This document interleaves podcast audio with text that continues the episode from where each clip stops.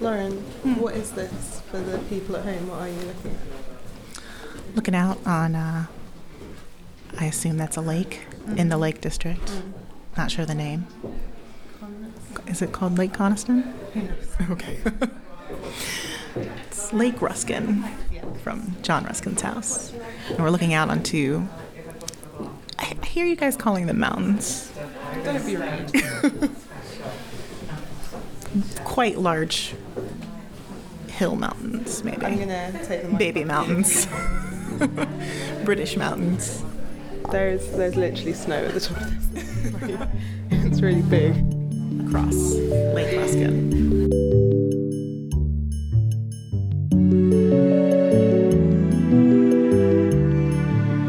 Hello, and welcome to Bonnets at Dawn, the podcast that explores the lives and works of 18th, 19th, and 20th century women writers. I am your host, Lauren Burke, And I am your host, Hannah Chapman. and this is the first official episode for our mini series on literary tourism. Because Hannah and I love to travel, we've already taken several Bonnets at Dawn road trips to places like the Bronte Parsonage and Elizabeth Gaskell's house. But for this series, we will be expanding our list of authors, partially in thanks to the Lit Houses organization. Lit Houses is a networking group dedicated to the preservation of literary homes like the Jane Austen House Museum, the Sheets the Sheets Kelly's house, Sheet Kellys. the, the Keats Shelley House, and the Shakespeare Trust. And once a year, curators and employees from all of these sites gather to share ideas and present on a theme. And we were lucky enough to attend the annual conference back in November last year at John Ruskin's estate in the Lake District. And um, Hannah did this amazing thing where she actually booked us rooms on the estate Yeah. in what I believe was um, at one point a worker's cottage. I think. Yeah, I think. oh. Yeah. um, well, we had this entire amazing house all to ourselves with the most beautiful views, a lovely fireplace, and the coolest bathtub I've ever seen in my life. I will actually have to put some pictures of that bathtub up on Instagram because you guys have to see it. We didn't utilize it though. Sam used it, but it leaked. Oh, it drained. well, Victorian bathtubs. I know it. It was an. it was an original. I was trying to say. Can't trust him. While we were at Ruskin's house, we did realize that um, although his name had come up many times in connection to authors like William Wordsworth and Elizabeth Gaskell, we didn't really, truly know who this guy was. So here is a short clip of us standing in what was once his dining room, trying to figure that out. So here's the situation. We definitely in a literary home and we don't know what this guy did. So I've picked up an informational sheet Oh yeah. and now we now we He know. wrote a poem. So what is that poem called? Itinerant. Wow, okay. So 1819 born. Mm-hmm. Good. Okay. First poem 1830, quite young. Mm.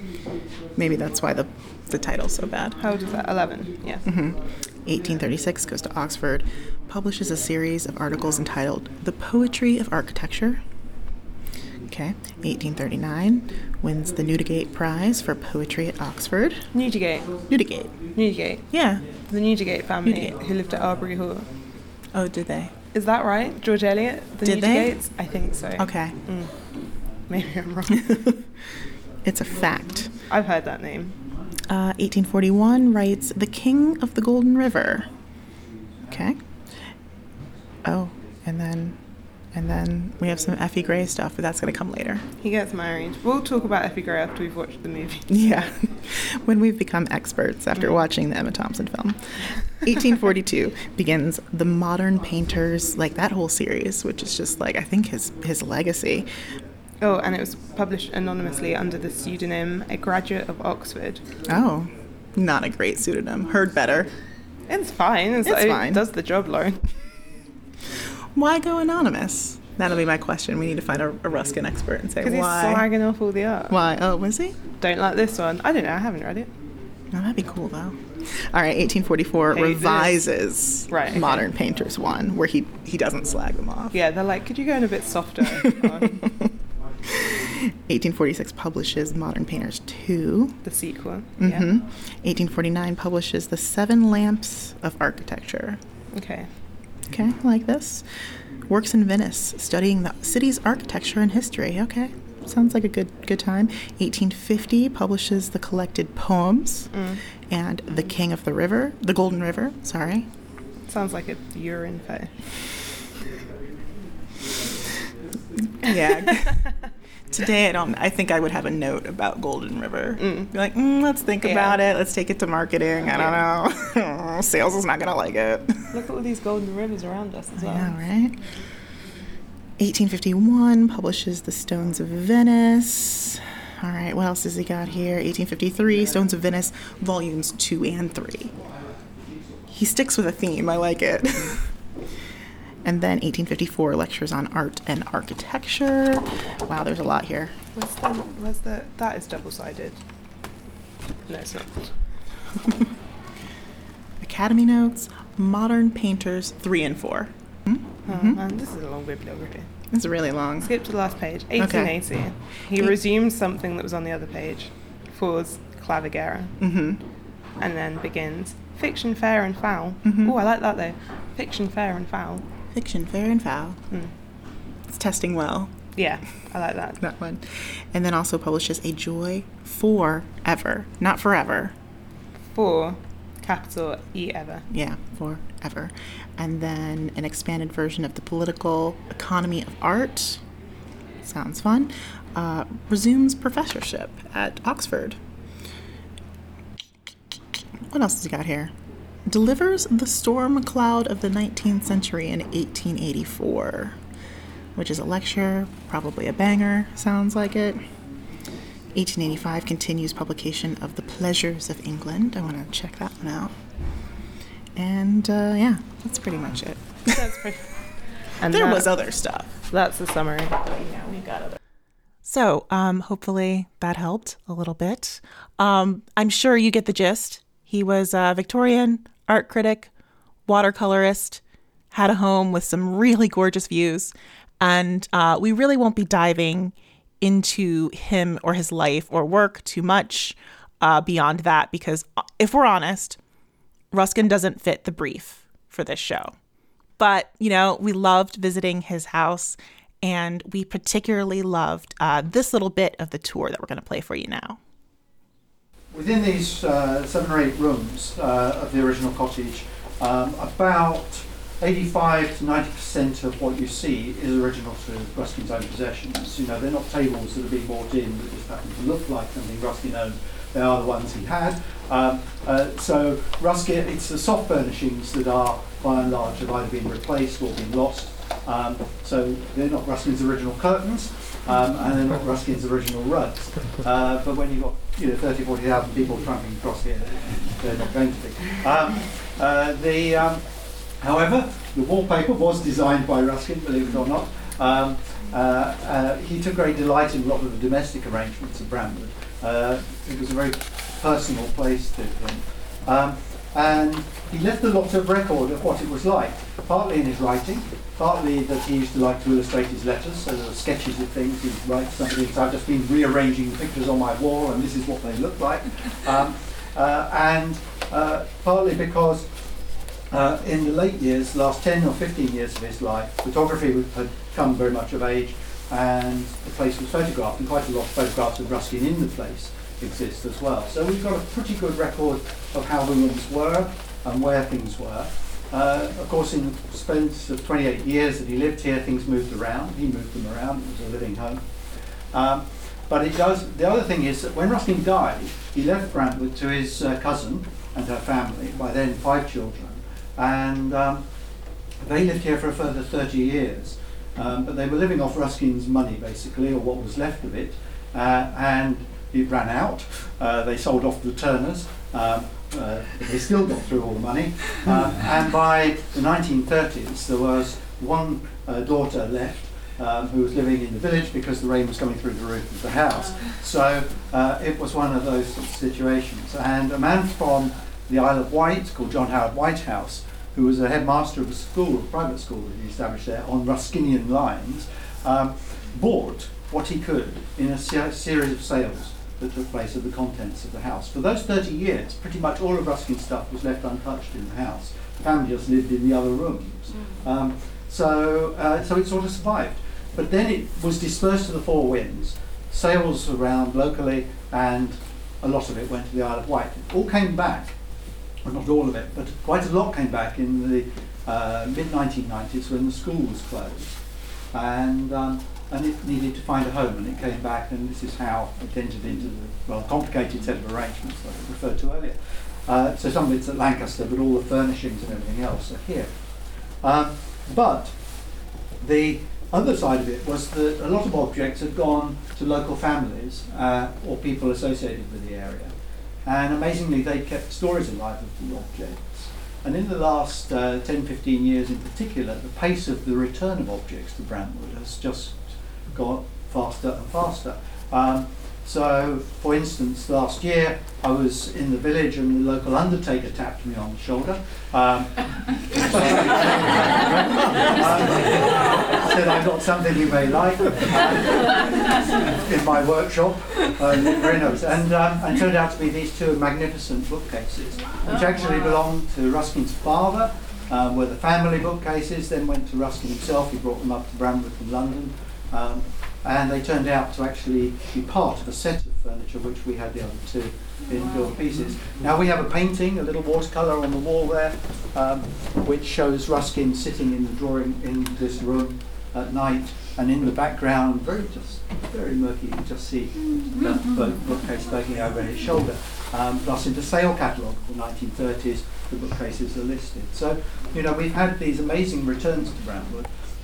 When you go into Ruskin's study, which is the loveliest room in many ways at Brantwood, uh, most atmospheric. It's a small room, but it's where he did all his work. And, uh, you'll see on the far end wall uh, a set of mahogany cabinets with a small display of minerals above them. Well, those came back to Brantwood this year, um, courtesy of some fundraising and, uh, and, and, and um, some support from the V&A Purchase Fund. Um, they are the tip of an amazing iceberg, which was Ruskin's mineralogical collection. Ruskin was one of the five, turns out, one of the five largest collectors of minerals in the 19th century, um, private collectors. And um, the collection we've, we've now acquired is over 2,000 specimens, and they are just spectacularly beautiful things. Um, but it's quite a headache to accommodate them all and to work out, we're all having to come down to geologists now. Um, but we are going, so what we're going to do is we're going to make a room not we can't do it in the house here, but above the loos, which you passed on your way up the drive, uh, there's a little building called the Linton Building, and the upstairs of that we'll turn in the winter uh, over into a sort of uh, a sort of mineral treasure chest, really, for people to come and explore mm-hmm. Ruskin's geology. Um, so that'll be our sort of project over winter and for next year. But that's the way it is with Brantwood. It's amazing how people have kept hold of all these things of Ruskin's. Um, so much stuff keeps coming back and I'm sure we're all familiar with this, that uh, there's always more stuff out there, and and also at a certain point you become rather burdened with it um, in the most beautiful way. So one of the challenges in a house like this, which you won't see an answer to, um, is when you've got so much stuff, but you're really representing a man of huge and deep ideas. How do you begin to deal with those ideas? And um, so that's all in the way you talk to people. It's all in the way that you present things. So there's no room to put interpretation around the house. It doesn't work. Um, uh, we have done, you know, the old audio things and so forth, but but really visitors don't want that. We find. Um, I mean, some some will, um, so we have it, but uh, most people don't want it. And so actually, what we find is that it's it's a very contemplative space, and that people don't need a lot of ideas thrown at them, but they need a really productive environment for those ideas. So what I find is that people come here and they like to find their own Ruskin and find their own space, and they go away with oftentimes quite a small bite, as it were, of some idea that just happens to have caught their uh, imagination, and then you just see them sitting outside um, staring into space for half an hour. That's the real bit of the visit, until it seems to me the, the best bit of it. This season, you'll be hearing from more curators, staff, and volunteers taking you behind the scenes at places like Wordsworth Grasmere, Newstead Abbey, and Chawton House. But, which actually, the first two, kind of like Boys Town. We kind of went to Boys Town this time, didn't we? Yeah, yeah, we did.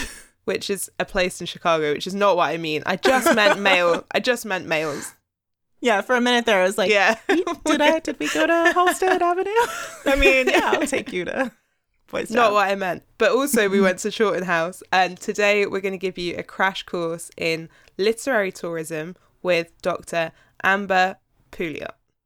You may remember our pal Dr. Amber from season 3, episode 14, where we discussed Charlotte Bronte and Gothic literature. In addition to being Team Bronte, Amber is also an expert in literary tourism. How about that? Very lucky.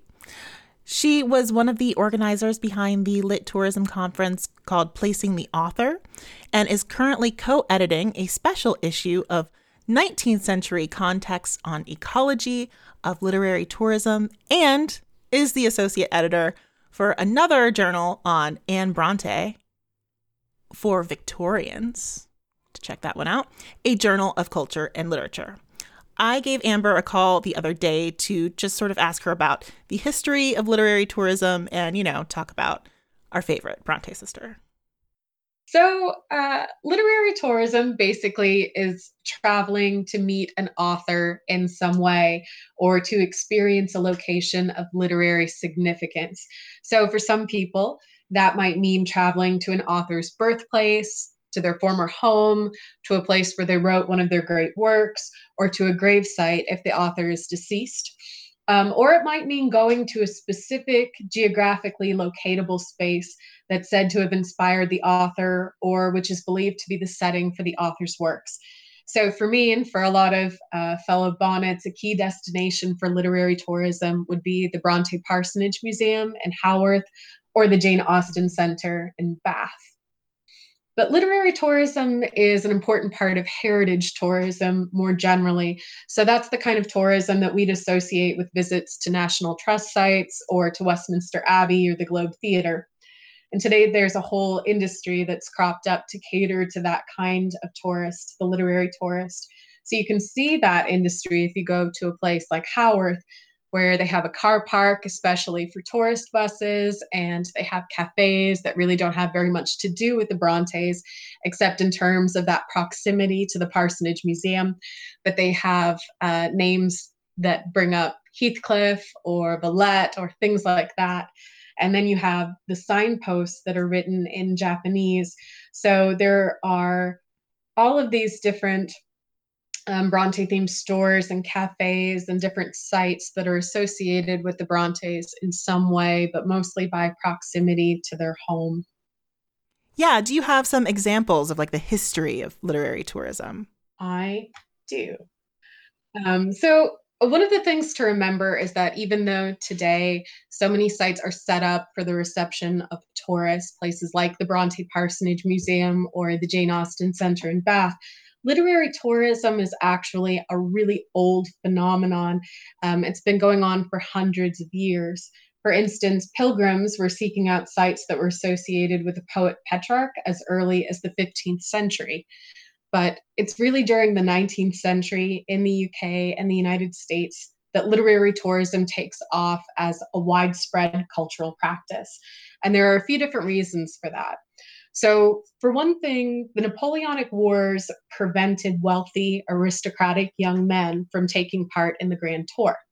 The Grand, po- the Grand Tour is sort of uh, the culmination of a humanistic education uh, that saw young men traveling to the continent to observe other cultures and, if possible, to see and collect different works of art. That possibility was closed off for them during the Napoleonic Wars.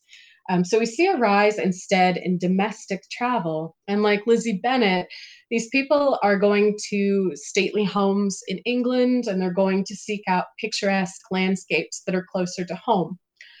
Simultaneously, there's this tradition of literary enthusiasts going to the homes of authors who are actually prepared to receive them, or who have themselves set up a place uh, where they live as a site of literary tourism. So Sir Walter Scott builds Abbotsford, which is this magnificent Gothic palace on the banks of the River Tweed, and it's designed for the reception of visitors. Um, and Charlotte Bronte actually goes to tour Abbotsford after Scott is dead. And Oscar Wilde does this, Charles Dickens does this. So it becomes a, a site of literary tourism and it's created kind, kind of to be a part of literary reception. And then you have Wordsworth, who did a lot to attract people to the Lake District by writing A Guide to the Lakes.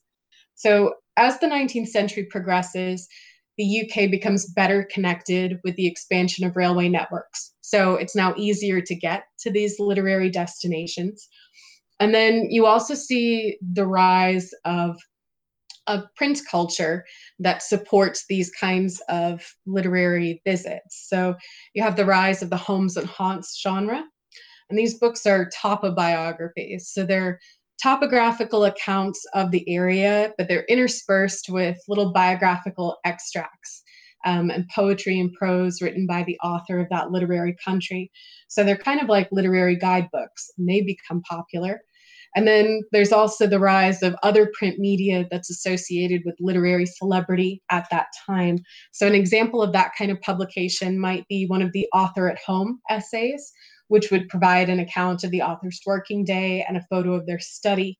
So, there are all of these different motivations now for people to go and visit the homes of authors, dead and alive, and to take part in literary tourism. And then the 19th century also sees the rise of different preservationist movements to protect sites of national heritage. So you have Dickens becoming involved in saving Shakespeare's birthplace. You have the Bronte Society, which is formed in 1893. And then in 1895, we have Octavia Hill founding the National Trust and the first Bronte Museum being opened above the Yorkshire Penny Bank in Haworth. So there are all of these factors that kind of conspire to get people out on the literary trail of their favorite authors. So now, what's your personal interest in literary tourism? Okay, so like a lot of other literary tourists, I was a fan of the Brontes. I'd been a fan of them for years. So when I moved to England to work on my master's degree, I took the first opportunity I could to go to Haworth and to the Parsonage Museum. Um, so I visited the gift shop like most people do, and I hiked on the moors, and I had a cream tea, and I had a drink at the Black Bull, and I rode on the steam train.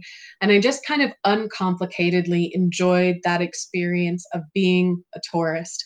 And I knew it wasn't entirely authentic. I knew that I was seeing real authentic relics, and that was exciting to be in such close proximity to things that the Brontes owned and wore. Um, but I also knew that a lot of this was it was a reflection of the fact that Haworth was a tourist destination. And so there was this whole tourist economy that was built up around it. And I liked going to the Bronte themed cafes. And I liked, you know, buying a book at the bookstore, even if those sites didn't have very much to do with the Brontes, other than just their proximity to the Parsonage Museum and the more. It was when I started my doctoral thesis that I really started to think more carefully about the connections between literature and place and the way that works of literature kind of construct or create a sense of place. So during that reading, I started to notice the way that Charlotte Bronte wrote about Haworth and about the moorland landscape and the way that she connected Emily and Anne to that landscape, and especially the way that she wrote about Wuthering Heights and Emily's poetry and how they're kind of formed from the landscape. So, one of the things that she said that really struck out to me was that Wuthering Heights was hewn in a wild workshop. And she talks about Heathcliff kind of taking shape from the land itself. He's rocky and craggy. Um, and I found that to be so interesting because she kind of offers a rationale for literary tourists to come to Haworth because her sisters uh, are present in the landscape. Her sisters took inspiration from the landscape, and the landscape kind of provides an explanation for different aspects of their body of work. so I thought that was really interesting that Charlotte creates Haworth in this area as a site of literary tourism before her death. But I also think it's it's interesting and it's problematic too because writing takes work and logically we know that Charlotte, Emily, and Anne were conscious creative writers. They were deliberate about what they wrote. Um, they revised, they thought very carefully about their art.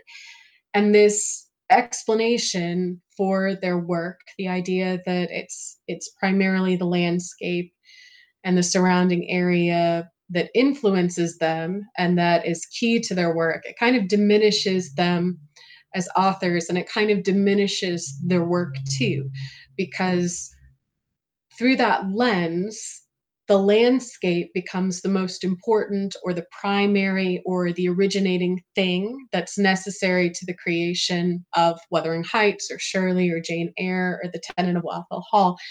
And so it, it's almost like the experience of reading Wuthering Heights isn't complete until you've gone to Haworth and looked at the moors. And I, I think that that mentality is kind of a problem. So that that is my interest now in literary tourism. Um, the extent to which visiting the place kind of supersedes the work for some people.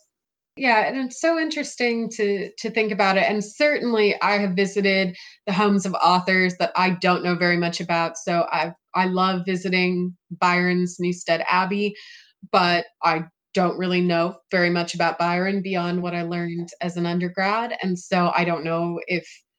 I mean, I, I, see all of these things in relation to the Brontes that totally escape me at other sites.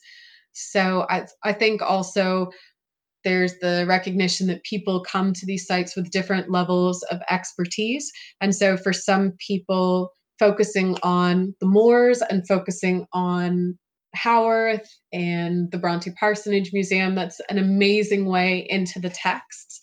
Um, and I, I think that's fantastic. I really, really think that's fantastic. But um, I do also worry sometimes about putting the place before the authors. Tell us about the Placing the Author conference, and was that part of your doctoral thesis? Um, I actually started planning Placing the Author after I had finished my thesis and graduated from the University of Leeds. But a lot of the ideas that I took with me into that conference came from my doctoral work on biographical fictions and dramas about the Bronte family, because the landscape played a very important role. And then also their house was figured as kind of a stage set. So there were all of these interesting things that dramatists and novelists were doing with things that we knew to be owned by the Brontes. So, um, like we know that this dish set is preserved, and so that would work its way into a text. And I always thought that that was very interesting. I guess the real example that I would use is um, the Brontes needlework. So sometimes those needlework samplers would be described in one of the texts, and I thought that was really interesting. So I had already been thinking about material culture and why it was so significant to the Brontes' legacies. Um, but Placing the Author was a conference that I organized along with jo- Joanna Taylor, who's at the University of Manchester, and Claire Wood, who's at the University of Leicester. Um, and we all kind of came together at BAVS in 2014. So that's the British Association for Victorian Studies conference. And it was about sustainability. And several of us were talking about sustainability in terms of material culture and also authors' legacies. So at the conference, I was giving a paper called Wind Farms at Wuthering Heights.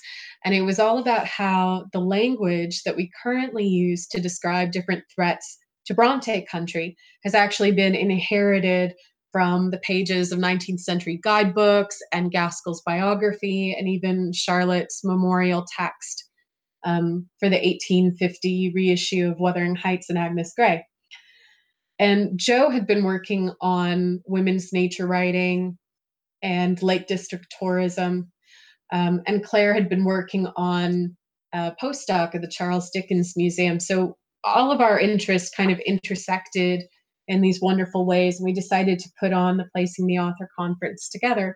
So we held the event at Elizabeth Gaskell's house, which had only been open for a short while at that point. Um, but it was wonderful because we had the opportunity to discuss literary tourism within a, a, place that was destined to become a site of literary tourism and it's well established as a site of literary tourism right now. And it was also a place that all of these other authors had converged. So ruskin was there harriet beecher stowe charles dickens and charlotte bronte had all visited this house.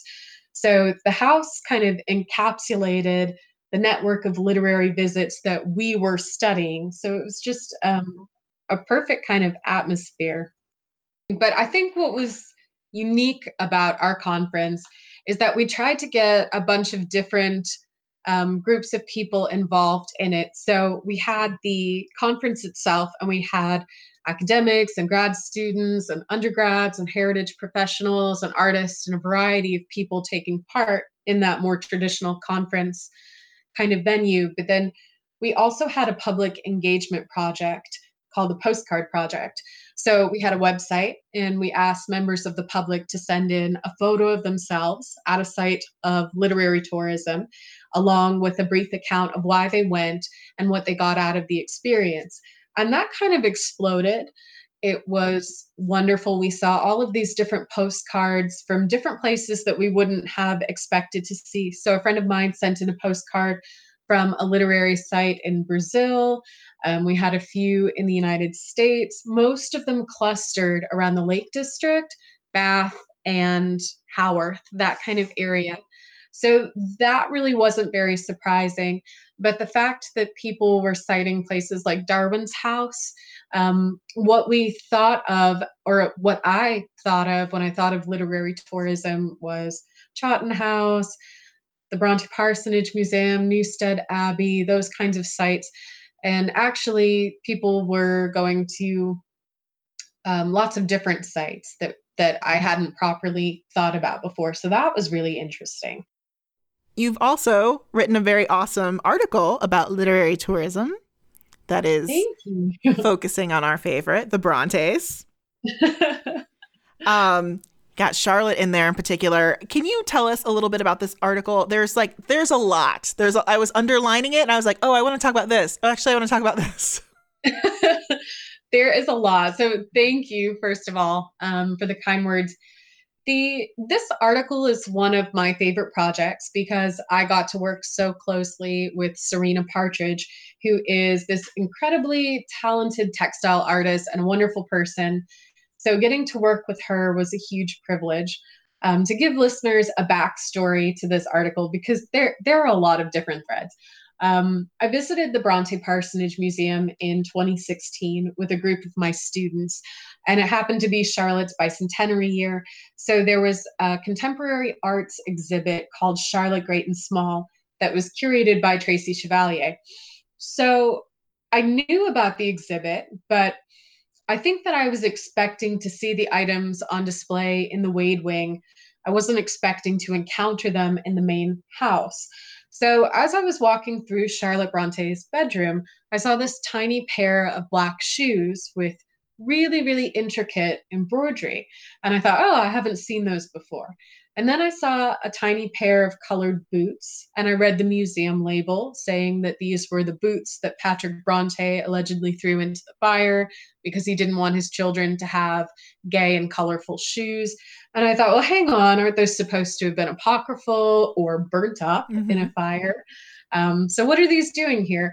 And I kept having all of these uncanny moments of recognition where I knew something about the object on display from having read a lot of Bronte biographies, but they were alien in some way. They were unfamiliar to me in some way, or I had read about them being destroyed or something like that. And then finally, I came to this handkerchief with a little drawing of Charlotte Bronte in caricature. And I knew that actually that image appeared on a letter that she had written to Ellen Nussey when she was in Brussels. And that's when I realized that I was looking at a collection of contemporary art. So I thought it was amazing and I was just wildly enthusiastic about it. And I went home and contacted Serena And I told her that I had been working on biographical fiction and drama since 2009. And here was an artist who was doing something really similar in theory, but in a different medium. Serena's work had all of these interesting textual backstories too. And these backstories were kind of themselves patchwork texts. So she would have bits that were pulled from biographies, especially from Gaskell's Life of Charlotte Bronte, bits that were pulled from diary papers and from letters and from the novels. And they were all recombined and reassembled to create these new little biographical stories that commented on Charlotte Bronte's work and her legacy in really interesting and fresh ways. Um, so I got in touch with her and we chatted for a while and I asked her if I could interview her and she said yes. And so a lot of the article is about what she shared with me. So I, th- I think you were going to ask me about the nightcap. Oh my gosh. The nightcap you're like the assessment on the nightcap I really loved. Thank you. So yes, tell us everything about this little nightcap. Okay. So this nightcap is one of my absolute favorite pieces because from a distance, it just looks like a little white nightcap. It's white embroidery on a field of white. And you get closer to this artifact, and it's still kind of hard to make out just what's embroidered on it. Um, but in the dark, there's this glowing, luminous image of a woman who's walking on these battlements, and it looks like she's about to, like she's about to fall off. You know, she's in a perilous position, climbing on these battlements. Um, and I thought that was a really interesting image to have on a nightcap. And I wondered what Serena was doing there. And the way that I interpreted that artifact or that pseudo relic was kind of twofold. So the date and the backstory that Serena supplied for this piece places it during Charlotte's time as a student at Roe Head. So it's a time when she's away from her home, she's away from her siblings, who are also her literary collaborators, particularly Branwell. She's really intelligent and well read, but there are huge gaps in her education that become apparent once she gets there. Her clothes and her hair are terrible, and people are making fun of her for not being good at sports and for holding the book too close to her nose. So they're kind of mocking her in the way that young people do to each other. And it's just a world away from the freedoms that she enjoyed at the parsonage with her family when she could read what she wanted to and she could write. So, what's happening at Roe Head is that she's really being socialized here, along with all these other middle class girls, about how to be a woman in the 19th century. And so, of course, she's having all of these new restrictions placed on her behavior.